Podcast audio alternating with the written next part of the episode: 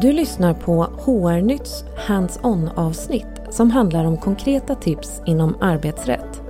Med mig har jag Maria Elinder, arbetsrättsexpert. Varmt välkommen Maria! Tack! Temat är uppsägning på grund av personliga skäl. Ett klurigt område Maria, vad säger du? Vad, vad är aktuellt inom det området? Ja, alltså det har ju blivit nyheter eh, genom nya LAS då, som kom 1 oktober Eh, i år. Och det är ju att man, det finns egentligen tre förändringar skulle jag säga.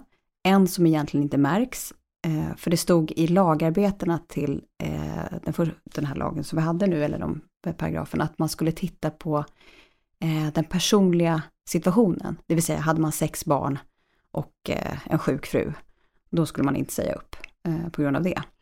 Men det där har man faktiskt inte tittat på speciellt mycket, det vill säga personliga förhållanden, mig vetligen eh, nu för tiden. Men nu har man i alla fall poängterat att det ska man inte titta på. Sen ska man eh, titta mer på situationen än vad man har gjort tidigare. Det vill säga, var den här situationen så allvarlig att vi behöver säga upp? Eller de här situationerna som vi har tittat på. Eh, förut var man ju tvungen att titta på en prognos. Kommer den här personen kanske i en omplacering eller i den här rollen kunna bättra sig. Det behöver man inte heller göra, utan man ska titta på den situationen som vi har nu. Eh, och sen räcker det med en omplacering. Det har också varit diskussioner kring om det faktiskt ska vara flera omplaceringar. Skulle i och för sig kunna vara så att om man har omplacerats för flera år sedan, att det inte räcker. Men man ska alltså titta på omplaceringsmöjligheter innan man säger upp på personliga skäl. Okej, och det är en del nyheter då i samband med nya LAS mm. kopplat till uppsägning på grund av personliga skäl. Men om vi skulle liksom eh, titta på vad, vad skulle en uppsägning på personliga skäl kunna vara för att det ska vara giltigt? Kan man bli uppsagd på grund av underprestation till exempel? Eller krävs det att man i princip har slagit en vd eller jag kan ja, inte komma på säga, Om man slåss då, då är det avsked, ja, så då kan vi lämna då uppsägning. släpper vi det. Ja, mm. men, men jag ska säga att det finns tre grupper som är ganska aktuella. Det ena är precis som du var inne på, prestation, underprestation. Eh, den andra är samarbetssvårigheter och den tredje är misskötsamhet. Och misskötsamhet kan ju innehålla allt. Du kan bli uppsagd på grund av att du kommer för sent till exempel. Och då är det ju inte det en gång där man har ett skäl. Men det handlar kanske om en tjänst där du måste öppna telefonen 8.30. Det är jätteviktigt att du är där, annars kommer ingen in. Genom dörren eller genom telefonen eller vad det nu är. Och så kommer du ständigt för sent fast du har blivit tillsagd. Då är det skäl för uppsägning. Eh, annars så brukar det ju vara, om vi tittar på samarbetssvårigheter, så handlar det ju om att man just inte kan samarbeta med sina kollegor. Kollegor mår dåligt, du kanske är ohyfsad, du uppträder ohyfsat.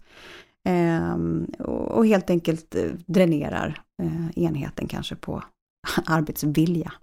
Eh, prestation har ju varit en ganska svår eh, svår grund att bevisa. För det har varit ganska högt ställda krav, det vill säga att man ska liksom verkligen underleverera. Man ska typ i princip inte göra någon nytta alls. Då har man kunnat säga upp på prestation. Men jag ska säga också med det här nya LAS att det är inte bara LAS som har förändrats utan vi har ju också ett nytt huvudavtal som gäller för de flesta som har kollektivavtal. Och där är det faktiskt så att man kommer titta igenom grunderna för just de här tre områdena. Och det kan man kollektivavtalsreglera. Så inom en bransch där man kanske har stora problem med prestation eller att man måste titta på eh, samarbetssvårigheter eller alltså där det är eh, viktigt i just den branschen så kan man faktiskt hitta på egna grunder för vad vi just inom den här branschen tål. Um, så det kommer bli väldigt intressant. Det finns ju inte liksom klart nu, men, men huvudavtalet har reglerat några förändringar och så vet vi att på, på branschnivå kan det alltså komma grunder för uppsägning, personliga skäl. Det blir väldigt intressant att se vad det mm. skulle kunna bli för någonting, men det, ja, den som väntar får se då helt Exakt. enkelt. Vad ska man tänka på då om man, om man sitter med en, en eh, person som har misskött sig av någon anledning och man eh, vill inleda en sån här process mm. Eh, för uppsägning på grund av personliga skäl. Jättebra att du säger process, mm. Anna, för jag, jag, tror att man verkligen ska tänka det här som en, en 1, 2, 3 stegs raket. Eh, för att vi vill ju i de allra flesta fall inte säga upp. Ofta har det, det är någonting som har åsamkat att den här personen hamnar fel eller det, det, är någonting som, och ibland kan man ju faktiskt hjälpa personen med det. Det kanske till och med är något privat som har hänt som, som färgar av sig på arbetet. Eh, som kanske försvinner efter ett tag. Men jag tänker att om man tänker processen så brukar jag säga att ja, man får nog ändå fundera på att det tar inte kortare tid än sex månader om man börjar idag.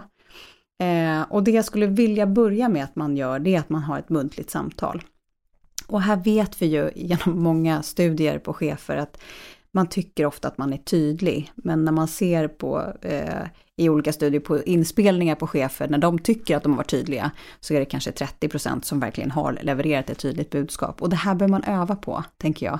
Det finns så mycket man skulle kunna göra kollegor emellan, chefskollegor emellan, genom att öva på svåra samtal, för det här är inte lätt. Det är det verkligen inte. Jag kan säga att vi, vi i 5HR erbjuder ju, nu blir det som en reklam det, det kanske inte är helt passande, men vi, vi erbjuder ju en kurs i svåra samtal. Det är nog den kurs som är den i särklass mest uppskattade, för att man tränar så lite på de där situationerna i ja. vardagen, tack och ja. lov. Ja. Men när man väl ska ha dem, då är det skönt att ha lite att hänga upp det på och att mm. faktiskt eh, öva lite på de situationerna. Mm. Så att förlåt att jag gjorde Nej, smygreklam där, ja. men jag tror verkligen på att öva oavsett ja. om det är att ta hjälp utifrån eller att bara träna med en kollega. Ja, men sätt er en, sätt er en eftermiddag. Mm. Liksom. Det är inget svårt och ni vet precis vad ni ska säga och hur ni ska agera i de samtalen. Eh, så att öva på det. Men ett först muntligt samtal. Hörru du, nu har jag sett de här beteendena. De tycker jag inte passar på vår arbetsplats. Jag vill att du ändrar på dem. Och jag vill att du beter dig på det här sättet. Så tydligt vill jag att det ska liksom levereras. Eh, och sen skriva en minnesanteckning. Och det här är alltid min käpphäst eftersom att jag tänker att om ni sen hamnar i domstol, då måste vi kunna visa på hela processen. Och då är även minnesanteckningar bra. Så skriv i almanackan, pratade med David om hans beteende. Jättebra. Jag tycker att det är grunden i, i alla alla ledare jag har jobbat med så har jag alltid sagt, men jag kallar det dagboksanteckningar. Mm. Ta det för vana och gör det så att det inte blir en konstig grej, även med medarbetare som eh, som man har en bra relation med eller mm. allting funkar. Mm. Bara träna in det så att det alltid är så. Ja. Så blir det ingen konstighet Nej. den dagen det kanske inte funkar lika bra. Nej, exakt. Men jag har ju varit med om HR, eh, HR-personer som faktiskt har kunnat lägga fram en hel kronologisk ordning. Från första samtalet till med mejl, med minnesanteckningar, med mötesanteckningar, med erinran och alltihopa. Och det blir så mycket lättare. Och när facket kommer in i de situationerna, de har liksom korten på bordet. Det, det blir inte jättemycket att prata om.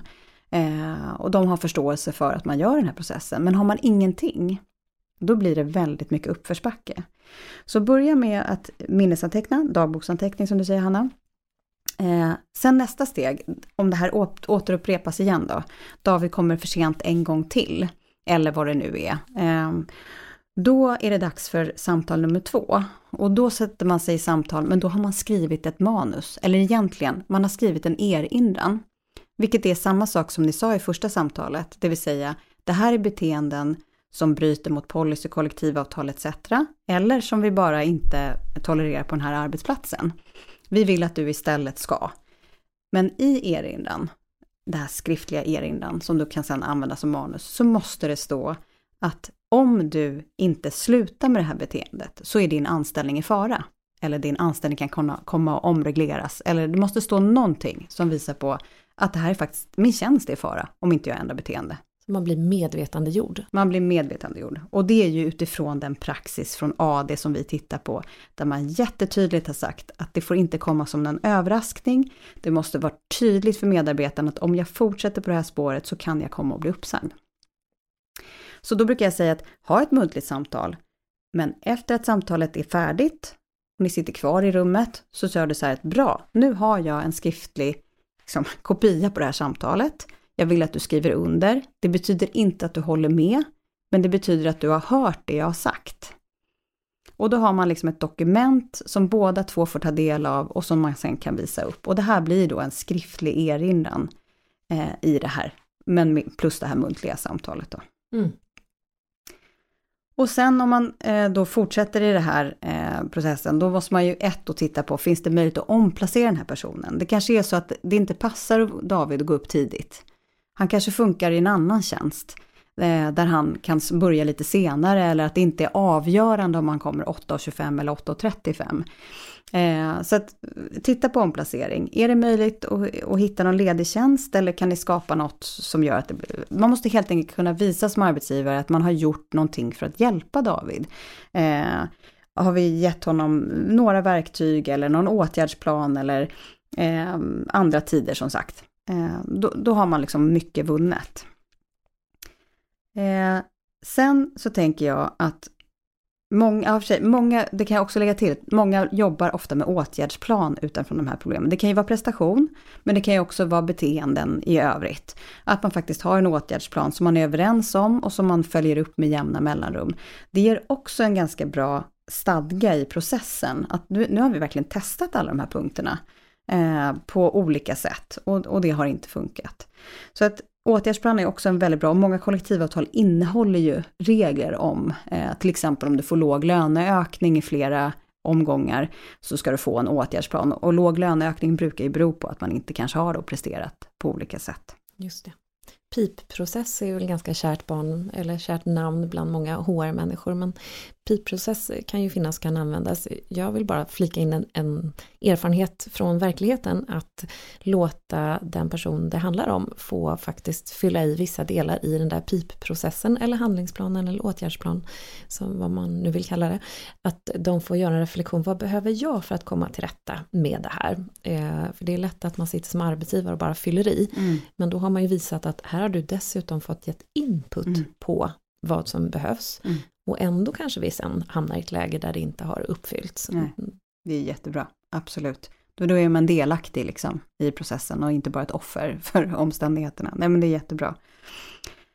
Eh, sen handlar det om, för då, då finns det ju många eh, kanske missförstånd eller, eller liksom så att man tänker att ja men efter tre varningar så får man säga upp eller om man har gett två erinran så får man säga upp och det finns faktiskt inget regelverk kring det. Däremot så vet jag att AD eh, kommenterade i en dom som jag tror är från 2018 där det var en person som hade misskött sig ganska kraftigt i flera år. Och han var uppe i sex erinran och då stod det faktiskt att AD uttryckte så här, varför har man, liksom, varför har man hunnit upp till sex erinran? Man kanske borde ha klippt anställningen tidigare. Eh, så att man ska ha med sig det, att, att erinran är en varning eh, att så här, blir det inte bättre, då kan du komma och sägas upp. Och då säger vi att David här i det här exemplet, han kommer för sent nu efter båda de här samtalen och varning. Och man kanske har tittat på omplacering och, och det antingen gick inte att göra eller så, så har han hamnat nu i en ny tjänst och missköter sig även där på vissa sätt. Och det kanske inte bara är, då kanske inte att han kommer för sent den här gången, utan nu kanske det är att han inte utför sina uppgifter på rätt sätt eller vägrar att ta någon order eller vad det nu kan vara. Eh, och då är det dags för uppsägning. För då har man gjort allt i processen. Man har försökt till, liksom, tala David till rätta, man har gett honom en muntlig varning, man har gett honom en skriftlig varning, man har kanske omplacerat. Då är det underrättelse om uppsägning och varsel till facket som gäller. Och här skulle vi bara göra då varningens finger, för det finns alltså två dokument. Det ena är, eller tre om man nu ska hårdra det. Det första är en underrättelse om uppsägning som man ska ge till medarbetaren. Och det är ju en förvarning om att du kommer att sägas upp. Det är alltså inte själva uppsägningsbeskedet. Och sen är det varsel till facket och det är ju om man då är medlem i facket så har facket rätt att få ett varsel om den, att den här uppsägningen är på gång. När de två har utdelats, och det ska de göra samtidigt, är de inte i rummet så får man alltså mejla facket direkt efter man har haft det här samtalet. Eh, då har facket eller medarbetaren rätt att kräva en överläggning inom sju dagar. Och det räcker med att någon av dem säger det. Jag vill ha en överläggning om den här frågan. Och då blir uppgiften för facken eller medarbetaren då att eh, försöka övertala dig som arbetsgivare att inte, att helt enkelt inte göra någon uppsägning.